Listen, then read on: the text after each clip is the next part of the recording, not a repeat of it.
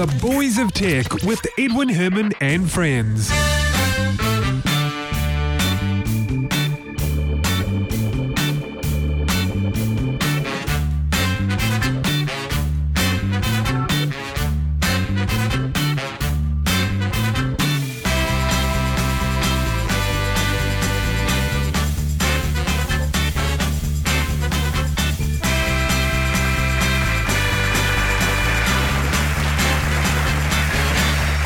Thank you very much indeed. I'm Edwin Herman hosting this episode of The Boys of Tech, New Zealand's longest running tech podcast. This episode is number 363 for the week commencing Monday, the 14th of December 2015.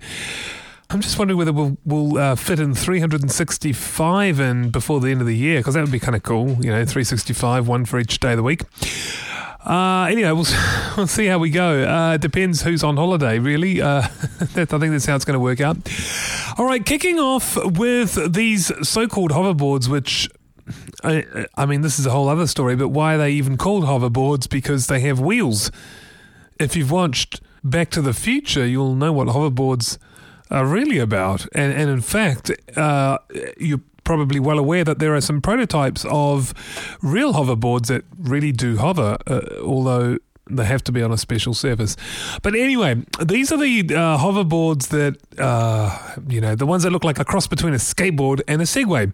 Well, these devices seem to be very volatile, and already there have been 10 case more than 10 cases of these devices catching fire. And they they don't just catch fire and, and burn they explode. And it's very dangerous and, and some have caused house fires. So as a result of all of this some airlines have banned them from carry on luggage. Others have announced that they will be banning them soon Amazon and Overstock will no longer be selling some brands of these devices. Now, the thing is, there are a number of different brands for these devices, and some are better than others. Some are made very cheaply, and there's a number of shortcuts, if you like, in the design. Uh, things like stacking the batteries in densities that uh, that shouldn't be for because these are lithium ion batteries that drive these things, and there's safe limits to stacking lithium ion batteries. So things like that aren't always, uh, in, particularly in the cheaper models, are not always well adhered to. And this gives rise to the cases that we've seen where these things explode and burn. So I don't know what the solution is because, you know, there are, as I mentioned, some brands are are more susceptible to this than others. And I guess it's those brands that are ruining it for for that whole class of device. Because we we uh, you know we see this as, as one class of device. Perhaps something that can be done is uh, through legislation by having these devices meet certain standards, certain design standards, certain uh, industry standards particularly where lithium ion batteries are concerned, things like that. And the other thing you have to remember as well is that these devices sometimes do get a bit of a beating. And, you know, even your cell phone uh, with a lithium ion battery, if that gets mistreated or well, you know, either accidentally or, or on purpose, you know, these things can explode as well. And you may have seen video, uh, yeah, videos of people who deliberately destroy a lithium ion battery to the point where it uh, catches, well, it explodes. And so, you know, you have to remember the way these devices, the way people use them, the way people fall off them, and, and so on, means they do get a bit of a beating. And that combined with the poor design of some of the these brands I think is the reason that we're seeing these uh, these devices explode and catch fire. And for those of you who are relatively new to these devices, they're also called airboards, glide boards, and velo boards. Here in New Zealand, they launched in October, but earlier uh, around other parts of the world. They've got a maximum speed of around about 10 or 12 kilometres per hour, maximum range of around 20 kilometres, and it takes about one to two hours to charge. They can support a uh, a load of up to 120 kilograms for for some of them. Anyway, I personally I don't I don't understand two things. I don't understand why they're called called hoverboards because they don't look like hoverboards. They look like an electric skateboard, just with a different wheel configuration. And the other thing is I don't know why they why people go for them. I mean, I, I guess they, they're a lot more portable than a Segway, but I mean, come on, they look. You know, you've probably seen videos as well of how how easy it is to, to come off these devices. I mean, you may be aware of how easy it is to come off a, a Segway. Well, these things are, uh, you know, are even worse. From what I understand, I haven't tried one myself. All right, Audi is going to introduce some new technology into its vehicles, and it's in the area of headlights. Now, you might think, well, what's so interesting about headlights? I mean, headlights are headlights, they just project light onto the road. Well, this is the thing. Audi have taken this a step further, or several steps further, really, I think, where uh, there's some smarts, uh, or there will be some smarts in their new technology that will be used in upcoming models. Things like, for example, as you know, uh, on the open road, you really want to have your headlights on high beam until, of course, you, have got oncoming traffic, or if you're following someone, in which case you need to dip your headlights because, you know, otherwise you're going to blind uh, or annoy the, the other drivers. So, uh, what Audi have done is uh, is they have developed the ability to control what parts of the road are illuminated, and so by regularly scanning the environment ahead, the headlights can adjust so that everything's illuminated except for where there's another vehicle. So imagine you're following a vehicle, or perhaps uh, you're in a multi lane highway and there's a vehicle ahead of you but in the other lane. That area there to the side will in front of you will not be illuminated everything else will be it's almost as if you've got uh, lots of well in fact there are there's lots and lots of different areas if you like that can be controlled independently so the rest of your view is like high beam but the area where the other vehicle is is similar to if you had your headlights on dip. So the, the other vehicle, as far as they're concerned, they think your headlights are on dip, but you see everything on high beam except for that area where the vehicle is. So very, very smart. I like it. And another area that Audi's been experimenting with with regards to headlights is the situation where, say, you have a pedestrian on the side of the road waiting to cross. Now you arrive at the at the uh, location as a driver and you stop for the pedestrian and you want to wave them across the road. You want to let them know that yeah, it's safe to cross, that you've stopped. In daylight, you might wave, you know, wave your hand through the windscreen. At night, you might flash your high beams to indicate that, yeah, uh, you know, go ahead. Well, Audi's solution to that is the because the, there's such fine granularity in the different areas of the road ahead that you can illuminate with these new uh, headlights, the vehicle is capable of illuminating the area in front of the pedestrian with footprints, which are effectively areas, uh, darkened areas, areas that are not illuminated, but in the shape of a footprint.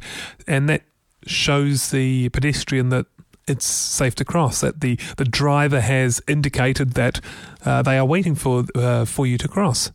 So things like that. It's uh, basically the the whole the system involves lasers and mirrors. So it's very, very high tech. And I like it because I think, uh, you know, headlights are something that haven't evolved, if you like, in any way, haven't really taken advantage of, of new technology in any great way. Citroen have the uh, uh developed the directional headlight. So as you're rounding a corner, the headlights turn instead of showing straight ahead where, where you won't be going because you're turning it, it the headlights turn in the direction of your uh, of your wheels. So I, I, guess we, we've had that and that's really about as as technologically advanced as headlights have have become over the years.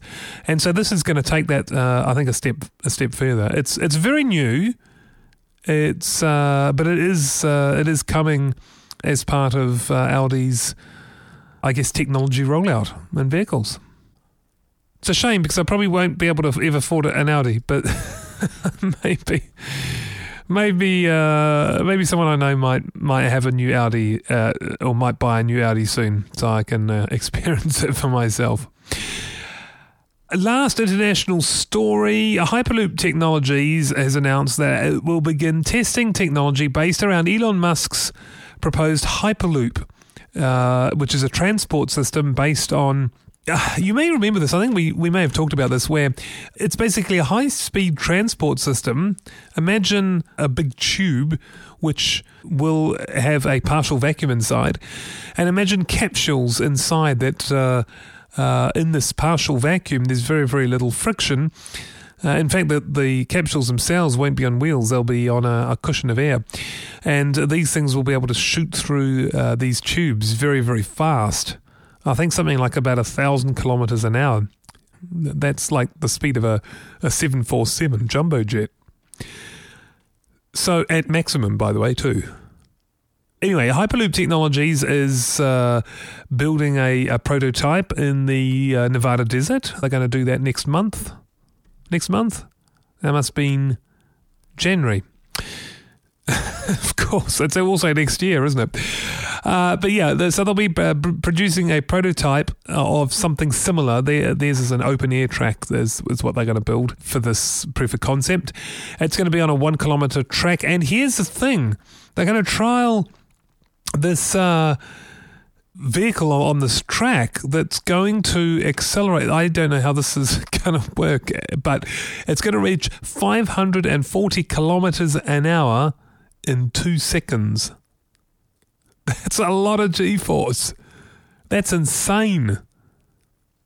I'm not sure whether the real deal accelerate that fast. I, can we? I don't think we can withstand such acceleration, can we?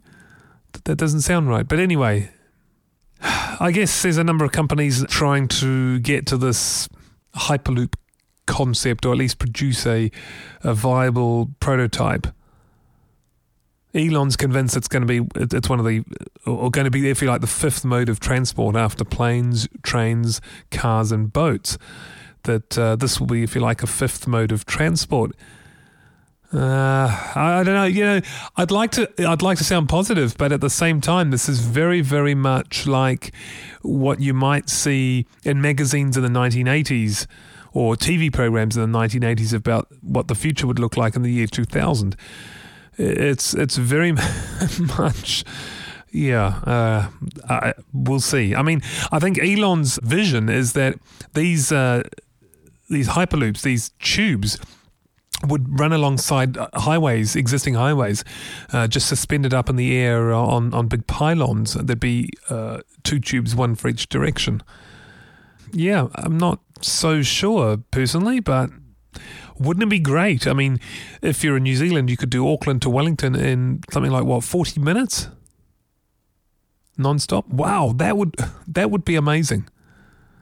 Anyway, uh, that's that. Look, that's all I had for this week in terms of the international stories, but we do have a New Zealand story right after this, and it involves broadband prices. So if you want to find out more, don't go away.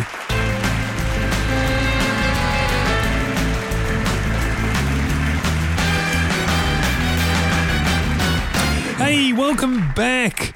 Now, it's a bit of a bad news story, really, because the Commerce Commission has just approved for Chorus to increase the uh, the base charges, which you got to remember, Chorus uh, run the the network, and then companies like Vodafone and Spark pay the you know wholesale rates from Chorus, and then put their gear in the exchange and and and whatnot, and then retail that as as connectivity to people like you and me.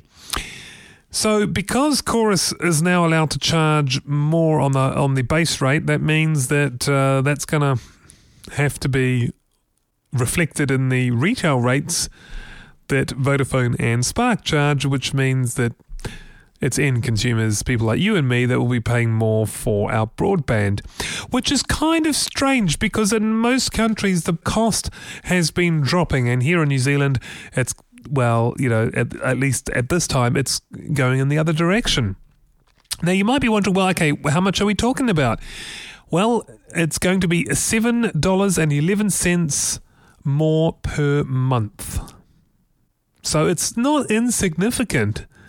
You know, that could be around 10% of someone's bill, a monthly bill at the moment. So that's for the that's for copper. That's for basically unbundled copper lines where the you know where the provider puts its own equipment into the exchange or or into the roadside cabinet to connect customers. Unbundled bitstream access, also known as UBA, will cost 14 cents more a month. And according to Chorus, the price hike means another $120 million a year flowing into the company's coffers, or 600 million over five years. And of course, that money is going to come from people like you and me. Internet NZ has come out and they've called the decision a travesty. They've pointed out that we are the only country in the world putting up copper pricing. I think I mentioned that just earlier as well. We pay more for fixed broadband than most developed countries. We are apparently 60th place in the world, which is not very good, really. Well, there you have it. it's a bit of a bad news story at the end there that uh, we'll all be paying something like $7 more a month for internet, at least for copper connections, DSL. Never mind, that's the way it is. We'll move on, uh, and that's the end of the show. and look, I'm going to try and see whether we can get to 365. It doesn't mean two more episodes. We were, I think, only had one scheduled. We'll see if we can do two, depending on the availability of the other co hosts. Anyway, that's enough ramblings from me. Thank you very much for tuning in, and I uh, hope to have you company again next time. Until then, have yourselves a fantastic week. Christmas is, of course, creeping up. It seems to get faster and faster every year, or perhaps I'm just getting older and older every year. Well, that's kind of obvious, isn't it? I think everyone is. Anyway, thank you very much. See you next time. Have a good one. Goodbye.